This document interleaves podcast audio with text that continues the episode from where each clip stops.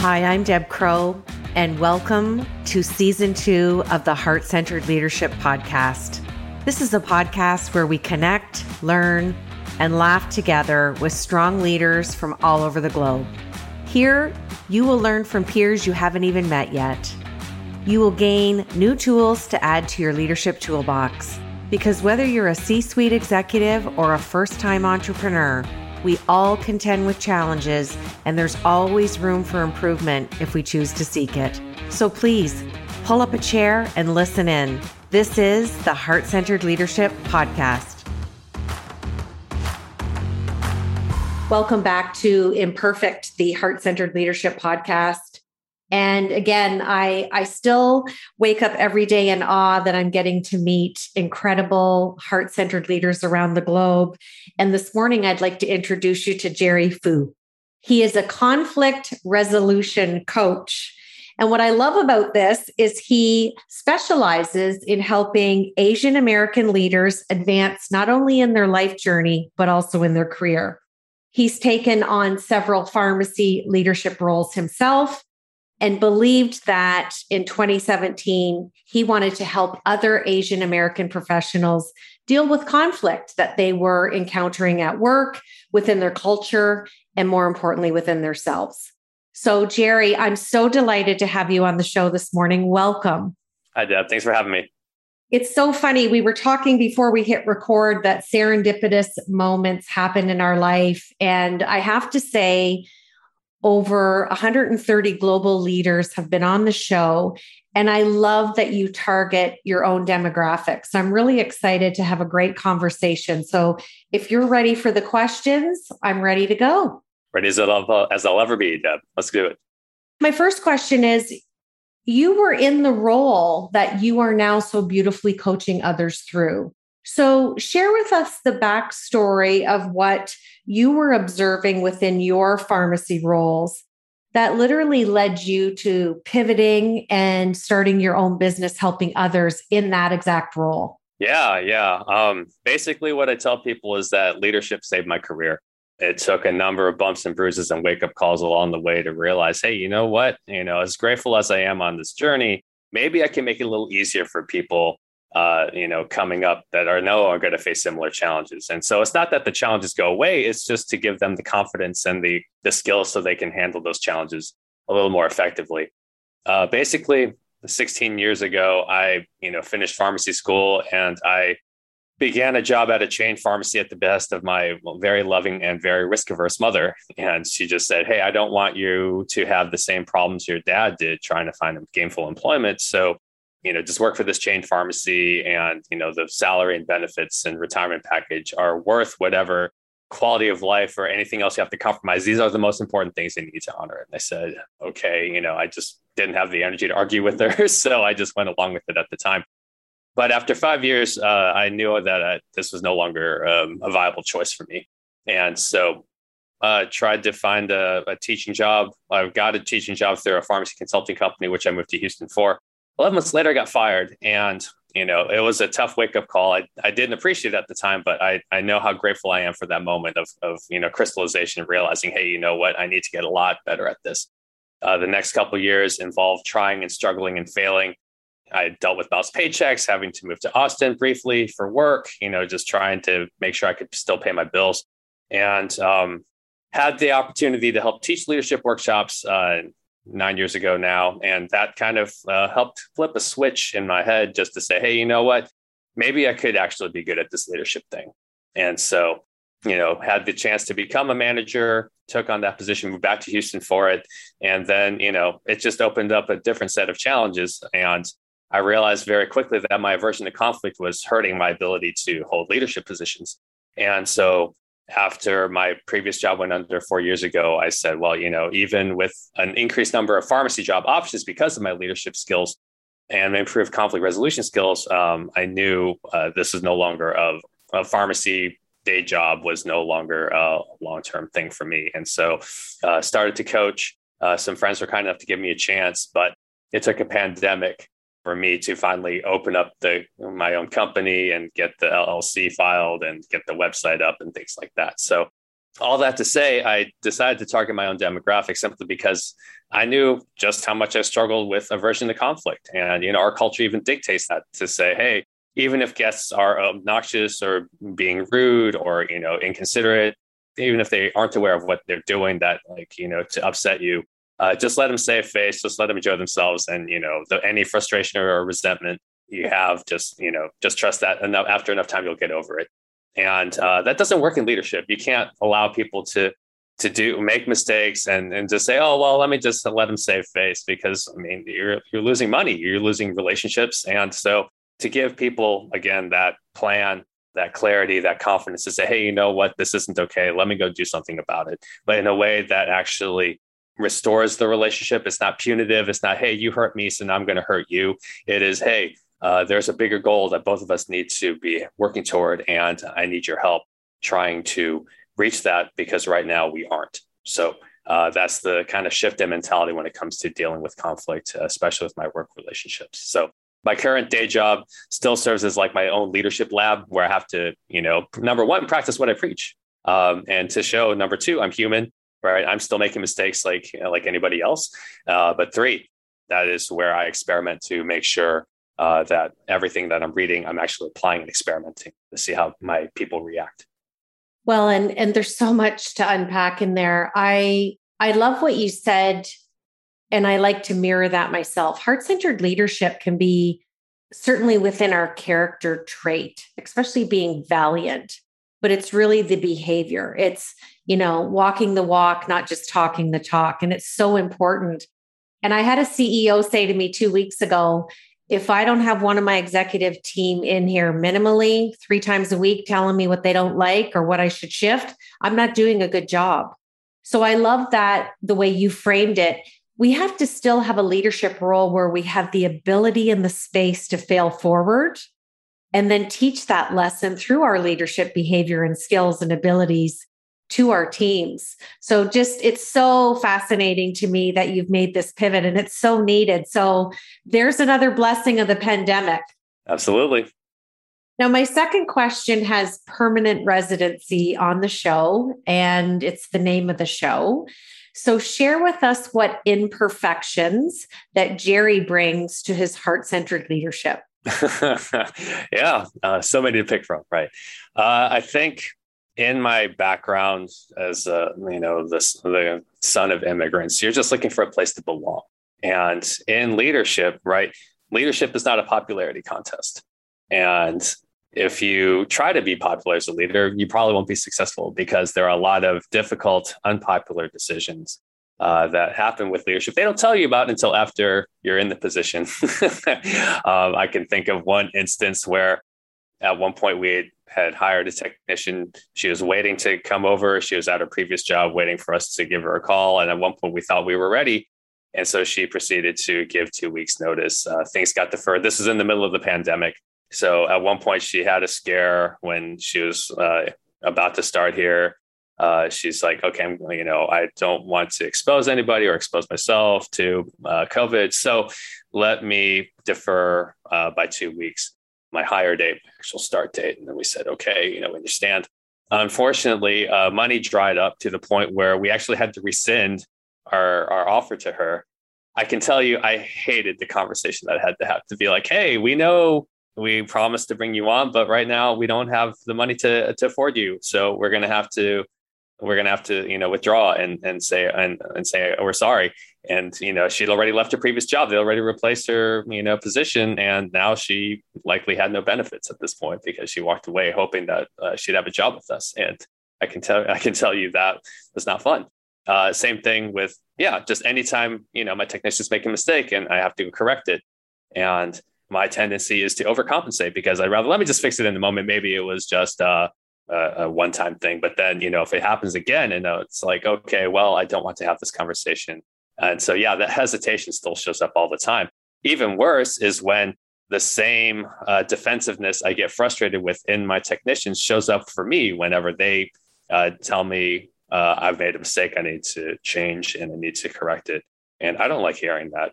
I mean, there's times where I want to default to my old ways of thinking of saying, well, no, this isn't really my fault. I can understand why you want to make the case, and I know what I need to improve, but I really resent the fact that you know you're still bringing it up. So yeah, these are these are things that you have to fight all the time.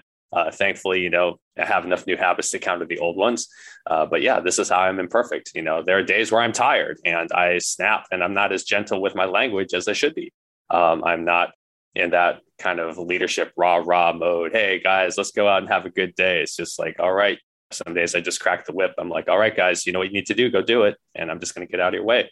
And so, yeah, these are plenty of moments where I, you know, I lose my temper. Uh, if, um, you know, people continue to give me excuses as to why they aren't making, uh, you know, meeting expectations. And yeah, we all, we all fight this in, in some way or another.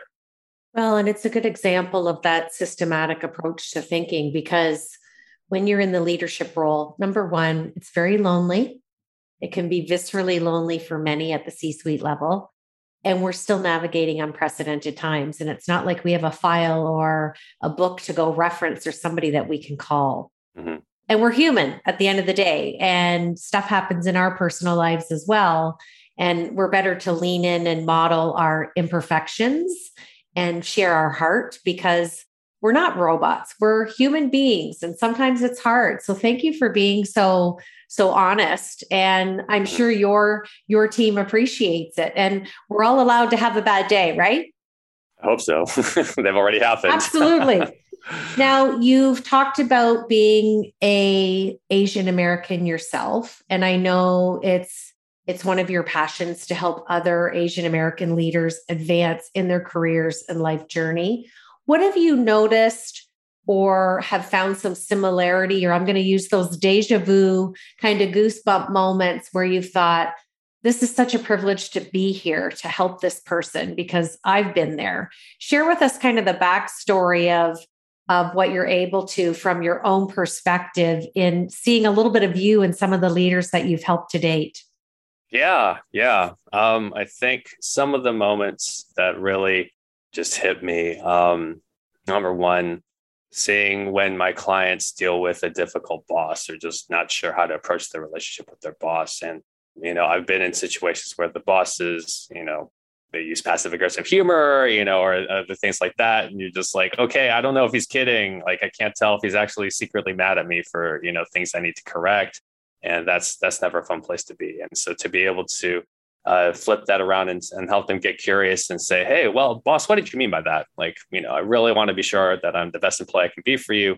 Um, and that was sounded like it meant to be funny. And it sounded like there was something else you still wanted me to adjust in terms of my like style or anything like that. So what exactly are you talking about? Right. And to give them the courage and the curiosity to to do that without feeling like, oh, you know, let me just assume that everything I do is wrong and let me just fix it as best I can and trust that somehow like he won't make that joke again. That's one that I see a lot of. Uh, another is the shift in thinking from what their parents were telling them versus what they're seeing now. But also to have a better appreciation for you know the mentality that their parents came into this country with, because you know they came over here. If they're immigrants, right? They say, "Hey, we're just trying to make a living for ourselves. We're not trying to get in anyone's way." Um, you know, so even if we encounter racism or discrimination, uh, we're just going to be on our best behavior and trust that that's going to be enough.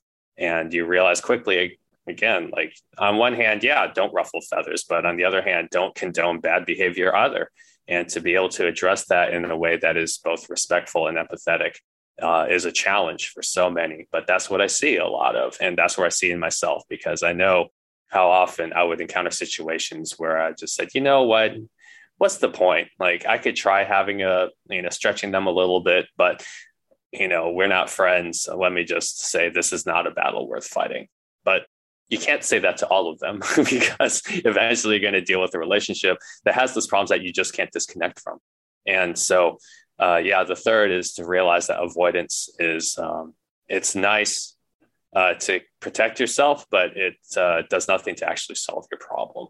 And so those are three, I think, main things that I see uh, in my clients' challenges and topics to address.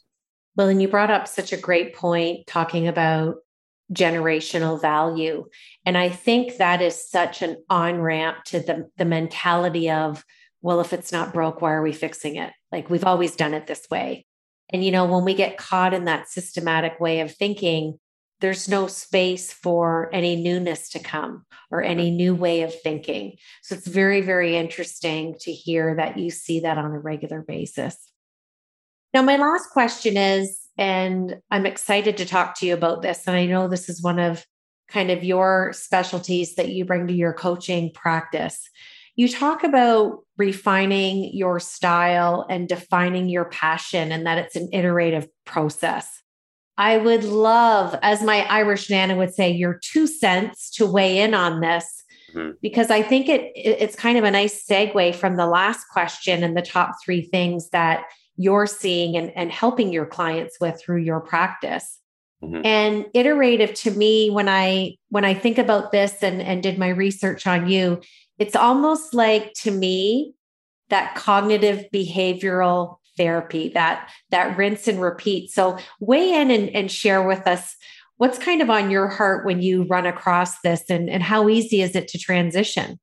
Yeah, great, great question. You know, I think about how I define success in my 20s and even my 30s, you know, just saying, hey, I just want a full social calendar and enough money in the bank. And that's that's fine right? That's you know i have a job that i like and i'm just going to do it. And it was like i remember yeah my previous employer uh, at one point pretty much had everything i wanted in a job. Like it was 40 hours with you know a great work team uh, a variety of work. So you know it wasn't the same things every single day.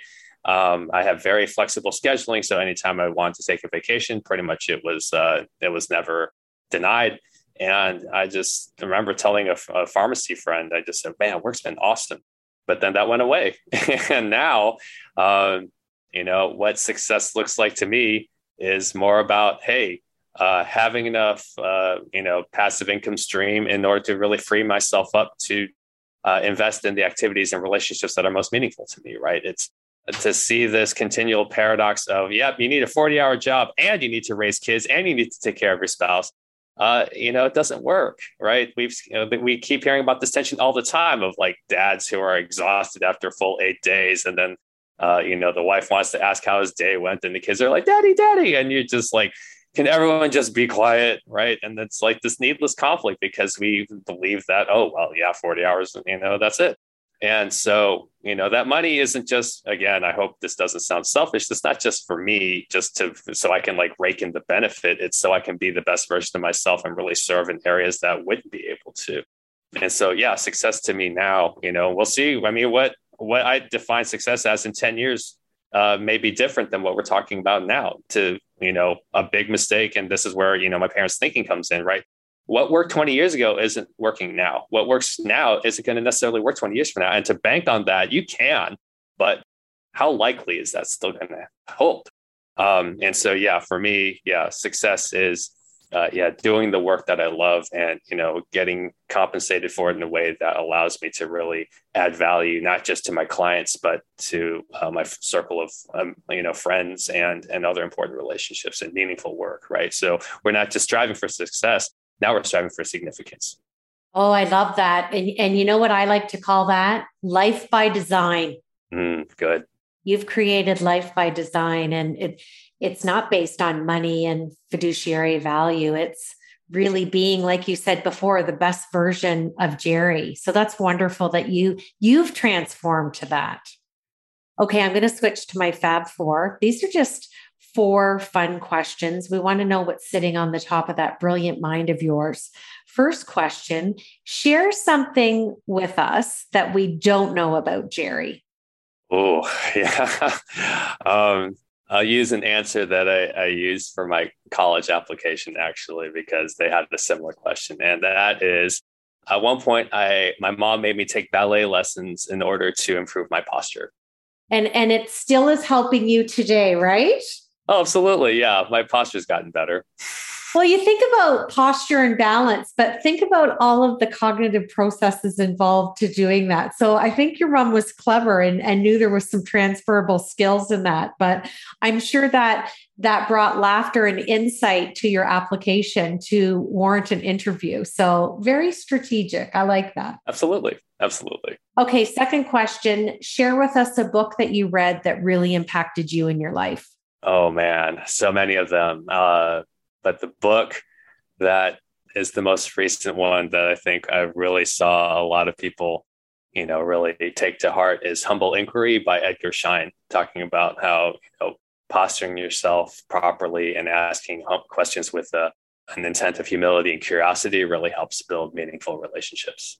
And that is the foundation to heart centered leadership. So, how amazing that that's an impactful book. And here you are on a heart centered leadership podcast. There's some serendipity happening here. Absolutely. Okay, third question. If you had one wish for the world right now, what would it be? The first answer is get vaccinated. um, but uh, the real, I guess, if I had a real answer, uh, a, a more substantial answer would be I wish that everyone would be seen, heard, and respected. Yeah, that's powerful. It's it's all everybody wants, you know. You you mentioned that before that that belonging. So we're going to end the show on my fourth question that I ask everybody, but as a fellow coach, I I really enjoyed spending time with you. I love the work that you're doing. I love on a larger scale the impact that you're making, but more so the personalness that you bring to the role that you do. So Thank you for your time and your expertise, but more importantly, for sharing your heart with me today. Thanks for the opportunity, for sure. So, fourth question, we're going to close out the show. Whatever comes to your mind is what I want to hear. Heart centered leadership is? Heart centered leadership is no regrets, knowing that you gave it your all to invest in the people that you care most about, that you want to see succeed, not for your own validation, but for their benefit. You've been listening to the Heart Centered Leadership Podcast. I'm Deb Crowe. If you like what you heard today, please rate and review the show.